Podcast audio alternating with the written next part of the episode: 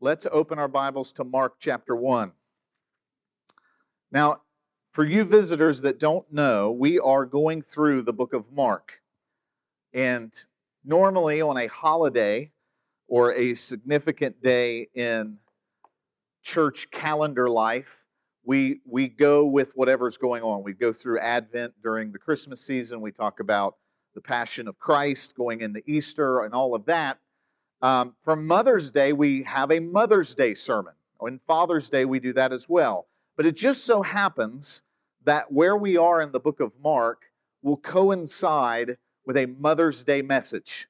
So I'm just, that's just putting all my cards out on the table. Uh, this morning's Mother's Day message is we're going to use the text out of Mark chapter 1. We're going to read verses 16 through 20. We're going to pray, and then we are going to jump in. Passing alongside the Sea of Galilee, he saw Simon and Andrew, the brother of Simon, casting a net into the sea, for they were fishermen. And Jesus said to them, Follow me, and I will make you become fishers of men. And immediately they left their nets and followed him. And going on a little farther, he saw James the son of Zebedee and John his brother, who were in their boat mending their nets. And immediately he called them. They left their father Zebedee in the boat with the hired servants and followed him. Let's pray. Father, we come to you in the name of Jesus and we thank you for this day. God, we rejoice. We are glad this is the day you've made and we are thrilled to be in it. Lord, we don't know what the rest of this day holds, but we know that you are holding it. And God, we ask today that in the sermon you would be glorified, that you would help us to hear what we need to hear, that you would give us eyes to see and ears to hear. God, some of us are coming in with spiritual calluses. We've hard hearts. We think we know things that we don't actually know. And I pray this morning that hearts would be softened and that the gospel would penetrate inside. And God, I, I pray that, that moms this morning would be encouraged, Lord, to serve you with all of their heart. We thank you for this in the name of Jesus. Amen. Okay, famous passage of Scripture, of course, it's the calling of uh, the first four disciples. And when we get into chapter three, I'm going to spend a lot more time on the disciples. So this morning, I'm not going to do that. Um, the things that I want us to notice out of this is that Jesus is walking on the Sea of Galilee. It's this, or it's called the Sea of Galilee. It's Luke calls it a lake. It's called Gennesaret in another in another spot. We'll look at all that as we go through the book of Mark. But it, this this area, lots of fish. Josephus, the Jewish historian, tells us that they had unique fish, and that's why everybody wanted the fish out of that lake because it was good food. And so, something that's interesting to note that at least for James and John, their fishing enterprise was successful enough that it was a family business with hired servants. Sometimes we have it in our head that the disciples were just poor, poor, poor. But I think what they were were regular folk, working people. They were people that had businesses, and they were people that Jesus had selected in his sovereign grace, seemingly randomly, but he had a purpose in selecting them. But this this little passage tells us something else that is unique about Jesus calling the disciples. When you were in first century Palestine and you were a Jewish boy that was interested in growing deeper, or you were interested in some kind of religious career, or you just were passionate about God, you would go find a rabbi or teacher and you they had like little schools, and this is the way the rabbis uh, were supported and made money. And you would go to whichever the popular rabbi of your area was, and you would, in essence, sign up for his school, and then you would follow him. That is exactly the way that it worked. Rabbis did not come looking for students students went looking for rabbis.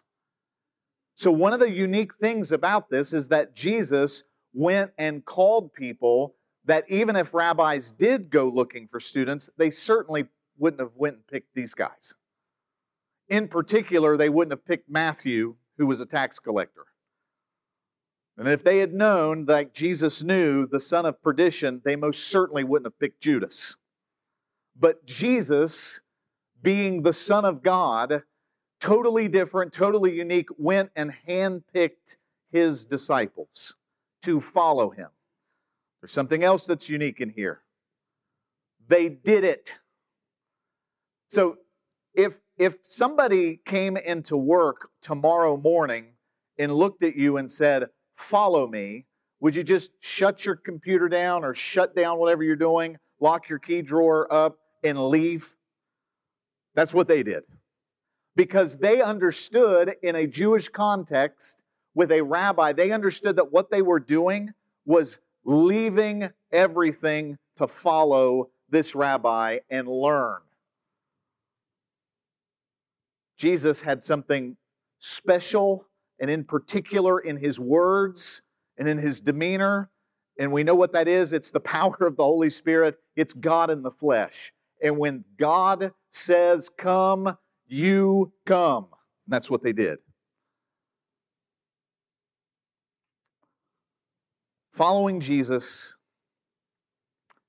has one other thing in it that is unique. And, and it's a famous thing. There are a trillion sermons better than what I could give you this morning on what does it mean when Jesus says, I will make you fishers of men. We, we know what it is. How many of you have heard Sunday school lessons on this? Or Bible studies or other sermons? We've all we all have. Jesus tells them, You guys are fishing right now, but if you come follow me, I will make you fishers of men. Now, here is something that is unique because this is not the first time that this phrase ever pops up. The phrase pops up in the Old Testament multiple times where God, in reference to judgment, says that he's going to have fishers of men and hunters of men, bringing them back, and it's for the sake of judgment. What it seems like Jesus is actually doing is turning that almost upside down and saying, I am going to, in the way you've heard in the past about God having fishers of men, I am going to make you a fisher of men for the purpose of salvation. Now, I don't think they understand that here, but they are going to understand that by the time we get to Mark chapter 16 and he says, Go into all the world and preach the gospel.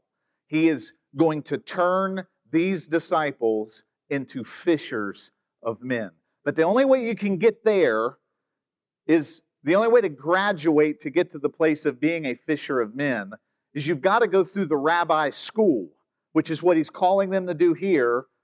You have to go through three years of the ministry and the life of Jesus Christ, following him, imitating him, knowing him, and Jesus, in that process, is discipling them to turn them into fishers of men. Everybody following that? That all makes sense. That's actually that's not actually very deep uh, at all. That's that's really very plain. That is exactly what Jesus is doing. So what in the world does that got to do with you, mom? Well, it's got a lot to do with you. I want you to turn with me to 1 Corinthians chapter 11, or you don't even have to turn there. You don't have to turn there. But 1 Corinthians 11 1, one of the, there's five times that the Apostle Paul uses this in a similar phrase. And this is the quickest and the easiest one. This is, if you want to have a Bible verse to memorize, this is a good one. Be imitators of me as I am of Christ. Paul says this in multiple, multiple ways. In fact, Daryl, if you have Philippians uh, 4 9, if you could put that one up too. Um, just, just to see another way that he says it what you have learned and received and heard and seen in me. You've learned, you've received, you've heard, and you've seen it. You have watched this in me. Practice these things, and the God of peace will be with you. I don't know about you, but that sounds an awful lot like a parent telling the kid, just watch what I'm doing and you do it. That is exactly what he's saying. Be imitators of me as I imitate Christ. Don't be imitators of me when I'm angry and losing my temper. Don't be imitators of me when I am wrong. Don't be an imitator of me in sin. But as I imitate Christ, you imitate me imitating him. That, that's pretty simple, right? The whole nature of discipleship, Lee does our men's ministry banded and talks about this all the time. The whole idea of discipleship is the reproduction of Christian life and values and scriptural understanding in the life of another Christian. This is the way church supposed to work. All you brothers and sisters in Christ that have known Jesus for a little while, your job is to make other disciples and help them grow. It's your your job is not to come to church so you can say that you did. We've got we are messed up. Just just as a little side note, we've got a messed up view of what church is. I came to church, I punched the little church card. Now I can go to work on Monday and not feel guilty. Yay! Or my wife won't talk to me this week. When I'm watching the TV I want to watch, I can say, Hey, I was at church Sunday. I'm clearly in the clear. Or maybe it's you, mom, that's saying that. It's typically a guy, but it could be you. We, we have a backwards mindset on what's going on, but being a Christian and following Christ is a all-consuming life. It's, it's not a, eh, I've added Jesus to my life just to, you know, spruce it up a little bit. That is, uh, that's Walmart Jesus. I went down the line at Walmart and I had multiple choices of religions. I had uh, Kellogg's Buddha religion and I had post Christian religion and I had whatever else. And I just selected Jesus because that's the culture I live in. And uh, yeah, it's, it's made things a little better. That, that's not Christianity. Jesus is saying, Leave your nets and follow me. And Paul is saying, Imitate me as I imitate Christ. And the way that he says it here is, You've learned, you've received things, you've heard the teaching, and you've actually seen me practice them. If you do those things, the God of peace will be with you. That, that's what's being said. I think the reason Christianity turns into Kool Aid with one packet of Kool Aid in a 75 gallon drum. If anybody went to vacation Bible school, you've had this Kool Aid, right? You have a 75 gallon drum of water, and then the sweet little old lady running the vacation Bible school in the moldy, smelly basement of the church, right? You guys are picturing it because you've, if you've been around, you've experienced it. They pull out one grape Kool Aid. It's got an old logo because it's from the 60s. They pour that in. They get one teaspoon of sugar. They stir it up. They're afraid it might be a little strong. And then they serve that grape Kool Aid to all the kids.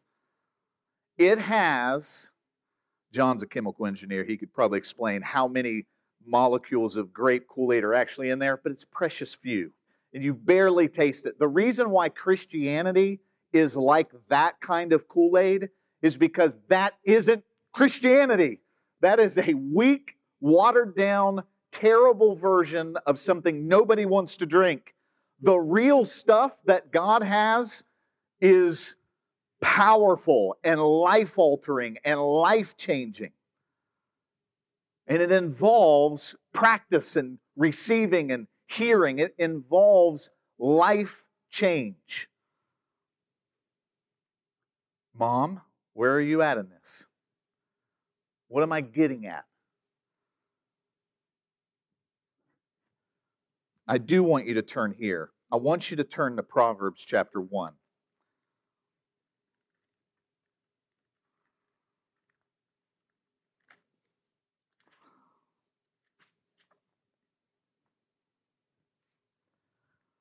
The very beginning of Proverbs as Solomon is introducing the idea of this wisdom literature, he says in verse 8 Hear, my son, your father's instruction, discipline, and forsake not your mother's teaching. For they are a graceful garland for your head and pendants for your neck. What is implied if the beginning of the wisdom literature called Proverbs is listen to your father's instruction, listen to your mother's teaching? It'll be a garland like a crown around your head, it'll be pendants or like a necklace of crowning of glory, of wisdom. It's going to be around your neck. Don't forsake these things. What does that imply? It implies that God uses moms and dads to instruct their children in the way that God wants them to go. Not even remotely complicated. It's not deeply philosophical, but it is deep. Because every one of us who have had godly mothers know that those teachings that they gave us went way down deep and entangled around in the core of who we are to such a degree that you could your mother could have been passed away 20 30 years and the stuff that she has said still rings in your ears is this is this true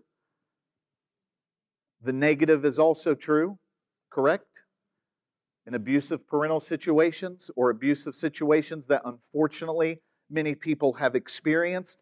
That negative thing can hang on entrenched into your life.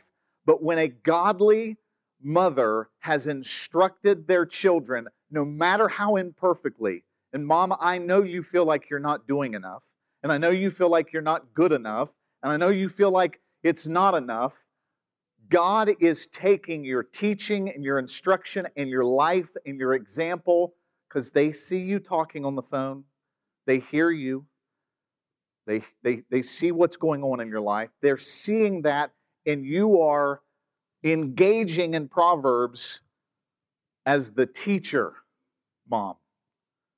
You're teaching them about life, and you're teaching them about Christ. Stay in the book of Proverbs and go to chapter 6. It is the same thing, but it carries an additional punch. This is Solomon telling his son how to stay away from adultery. My son, keep your father's commandments and forsake not your mother's teaching. Mom, you want to raise sons and daughters that do not grow up and commit adultery? Teach them. Bind them on your heart always. What? The teachings of your mother, your father's command. Bind this to your life.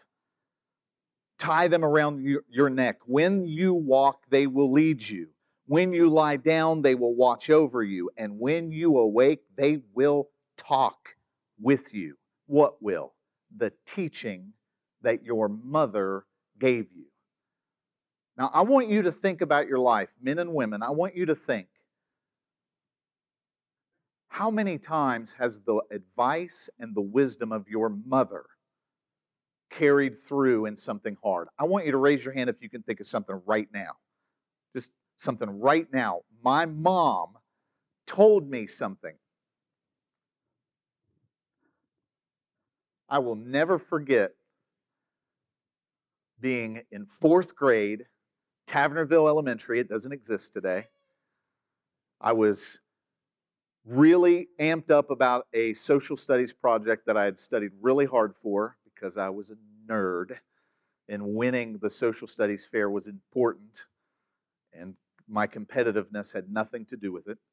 Um, and this other kid beat me uh, and probably fairly. At the time, it didn't feel fair because uh, his handwriting was sloppy, and I had spent like three hours doing it real neat, like I was told, instructed by the wisdom of my father and mother. And I remember crying and being so upset that this kid with the sloppy report had beat me. I still remember mine was on satellite dishes. This was the 80s. Remember, satellite dishes were everywhere? I built a satellite, and by I built, I mean my dad did. You had to bring it in on like a flatbed truck type situation, and uh, and it was, and I had done this whole thing on satellite. I forget all the details, and he had done something on artesian wells. I remember. I mean, I still remember it. Came home that night. I'm crying, and it's the tears of both disappointment and rage. Does Anybody, you know what I mean? That like losing something. Okay. That's what happens when you're competitive. Jesus has to work with you. And so my mom says, We're going to read the Bible tonight. We're reading through the Bible, and she opens up to a book in Psalms 73 when I was envious of the wicked. I've never forgotten it. When she got done, this is how smart I was and how perceptive I was. I clearly deserved to win this award. I said, Did you read that because of me? and she said, Yes. And then she went to bed. So, but here I am, 30 some years later, in the wisdom of that moment, and the instruction of that moment, and the love of that moment, in conjunction with the Word of God, I've never forgotten, and I never will. And those are the kind of things that happen when you, you as a mom are instructing your children in the way that they should go. Now, obviously, this applies to dads too, but mom, this is you this morning that we're talking about. I want to encourage you that what you are doing as a mother, and it's not just applying biblical text in those moments, but it's also teaching your children what the fruits of the Spirit are by demonstrating the fruits of the Spirit to your children. By praying with them when something is difficult, when there are issues at school with friends, when there's issues in life that they don't know about, or if it's just the simple things that God gave moms that He did not give dads like, why does every one of us run to mom when we skin our knee instead of dad?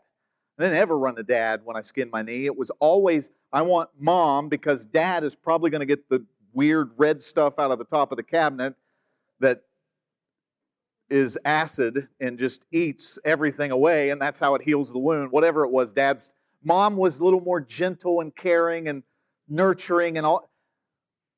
Your instruction of uh, of your children, mom, is so important. And it doesn't stop when they get out of diapers or when they get out of the house. It doesn't stop, mom, because you remain an influence in the life of your children throughout your entire life. That's why this message is important for every mother in this room. You are always an example to your children. Always.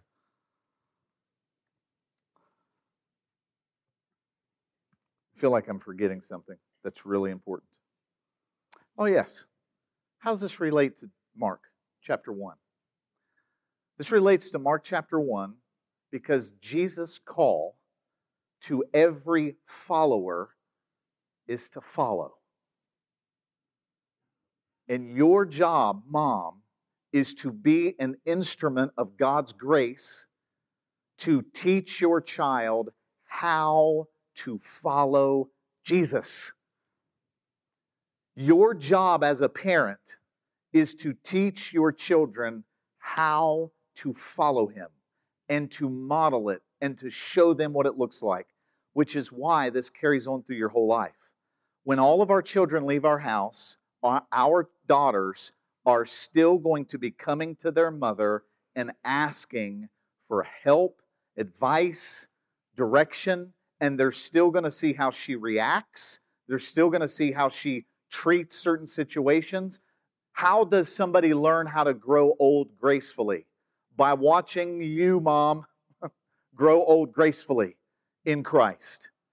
And if you're in the process right now of not being very graceful about it, start today. Start today and say, Lord, help me be somebody that my children can imitate. It is a mistake for any parent to believe that when the kids are out of the house, it's over, I've done my job. You remain in the position of discipler throughout your entire life. Now, that doesn't mean that you get involved in all the marriage problems. Yet you leave and you leave your father and mother and you cleave to your, your spouse. Okay, so we're not discounting that truth. I don't I don't want my mom involved in my budgetary discussions with my wife. No, neither do you. My mom, thankfully, doesn't want to be involved in those discussions.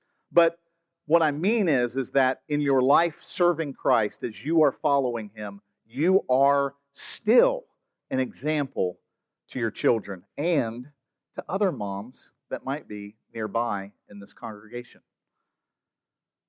So when Jesus calls you to be a follower, your children are watching how you follow. And you are instructing them in the day to day wisdom, in the scriptural wisdom, in the circumstances as they arise, but you're also demonstrating that to your child. Now, we are dedicating babies today. And some of the babies are actually not babies anymore. Some of them are a little older than that, which is totally fine. And I wanted to I wanted to let everybody know. I mean, I've done baby dedications for a long time, but we've kind of altered the way we do them recently um, over the past uh, year or two. And there is a lot of wisdom found uh, throughout church history. And one of the one of the issues of it's a debate between infant baptism and believers baptism, which we're not going to get into this morning. But one of the one of the things that goes on with infant baptism, if done in certain traditions, is the idea that the family and the parent is saying, "My child is going to serve Jesus because I am going to commit to this body of believers, to the world, and most importantly, to the Lord Jesus Christ, that I am going to raise this child for the kingdom of God.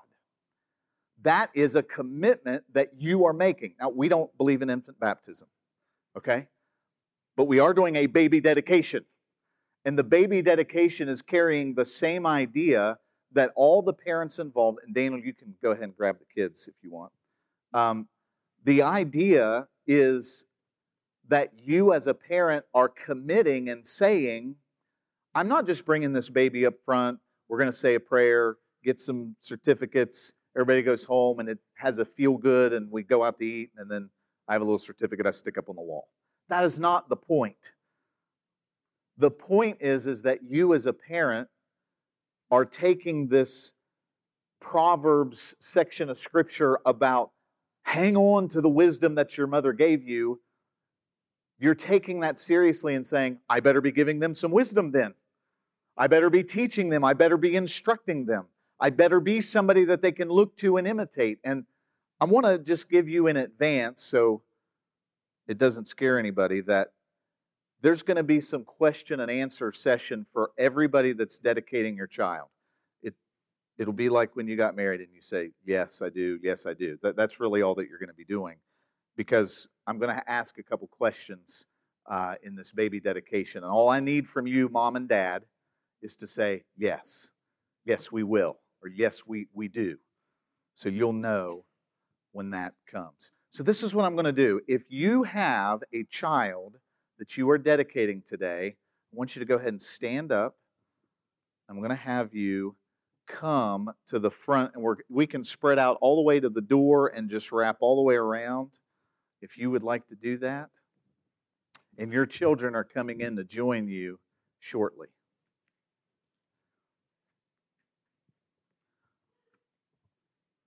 Was going to have all the grandparents come up, but I think if we do that, yeah, you guys can you guys can all like start scooting all the way across here.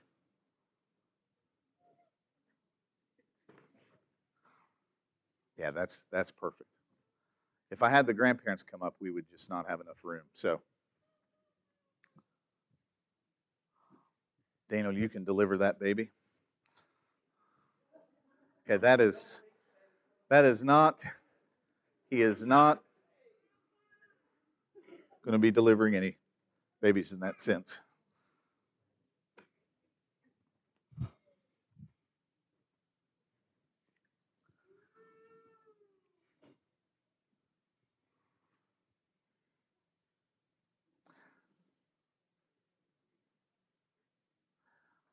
So Colton is coming up. Whoever else is, whichever moms, dads, just grab your children. Whatever we need to do. And grandparents and family and friends, if you need to move around and take pictures, you do whatever you need to do. Um, you are free to, there's space up in these front rows, whatever you would like to do. Okay. Do we have all the children? Okay. They're coming.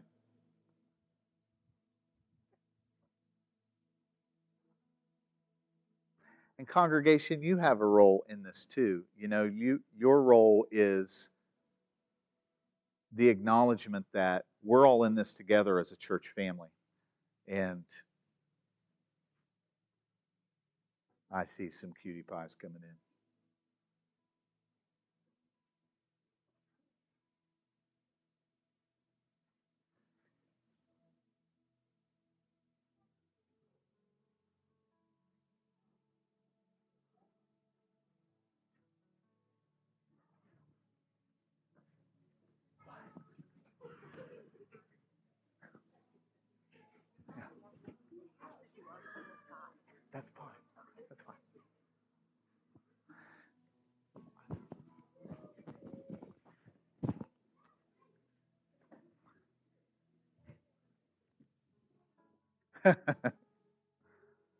Again, grandparents, if you want to come up into these front rows, you can.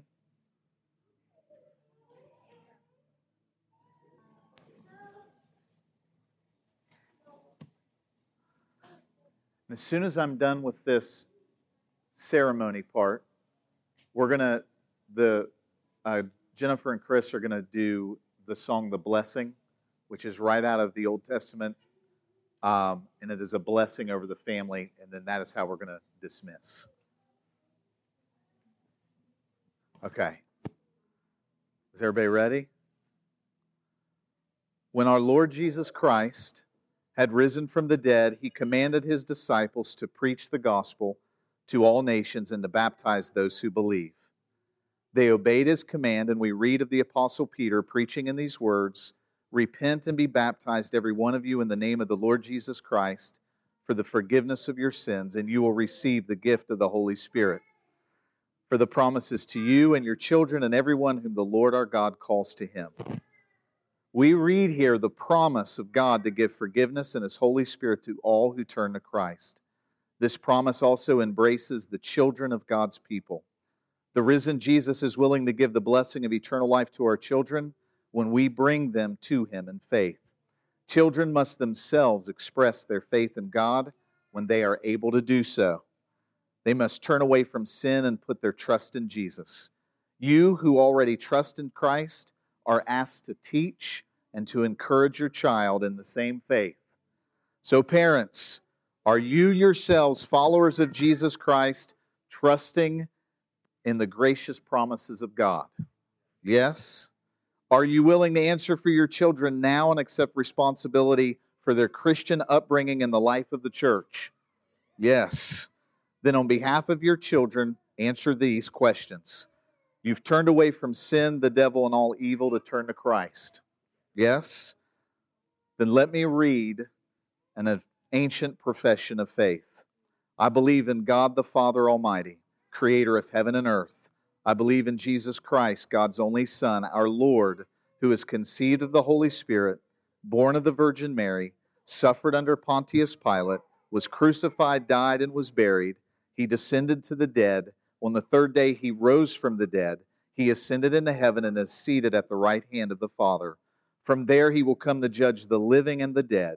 I believe in the Holy Spirit, the holy Catholic Church, the communion of saints, the forgiveness of sins the resurrection of the body, and the life everlasting. Amen. Parents, do you profess this same faith? Will you follow Jesus faithfully, obey his commands throughout your life, providing your children with a godly example to follow? Then let's pray. Father, we thank you for these precious children. We thank you for their lives. We dedicate them to you this morning in the name of Jesus. God, we pray that you give these parents grace and wisdom. There are so many things in front of them. God, help them, teach them, guide them as they serve you with all their heart and leave an example for their children. It is in the name of Jesus we pray. Amen.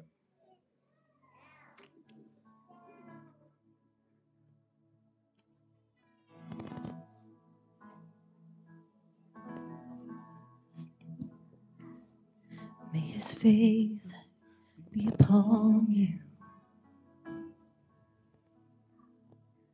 In a thousand generations. And your family and your children. And the children and the children.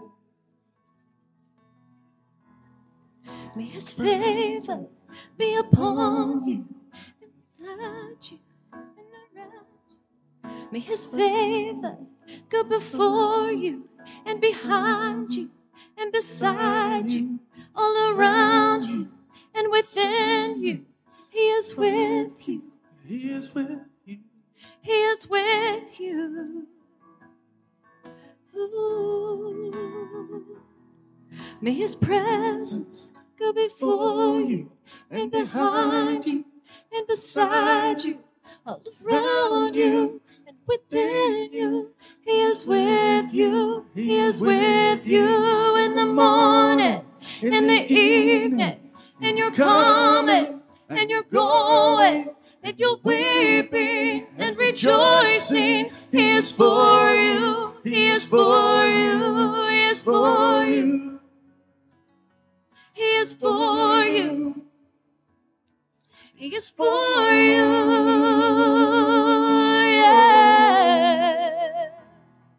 May His presence go before you and behind you and beside you, all around you and within you. He is with you. He is with you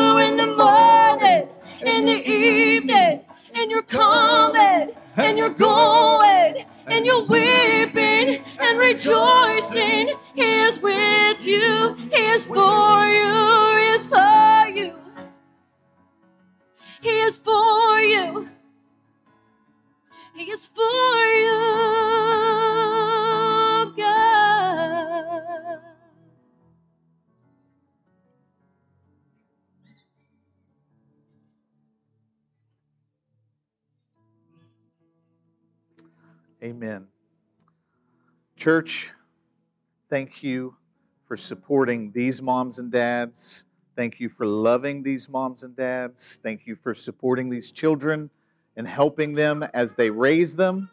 Let's give all the moms this morning a big hand. Happy Mother's Day.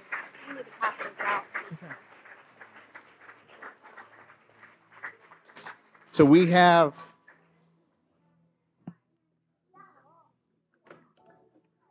we have certificates I want to hand out. There you go. Let me see. This is yours. Yes. I think so. Camera.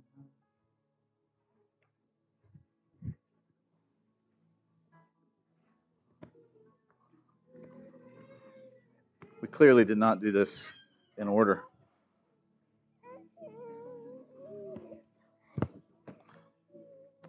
So we got Kobe, Colton, Caden. Mark, I think you can handle that there. Farmans and Bela. Let's give them a hand one more time. You all can be seated.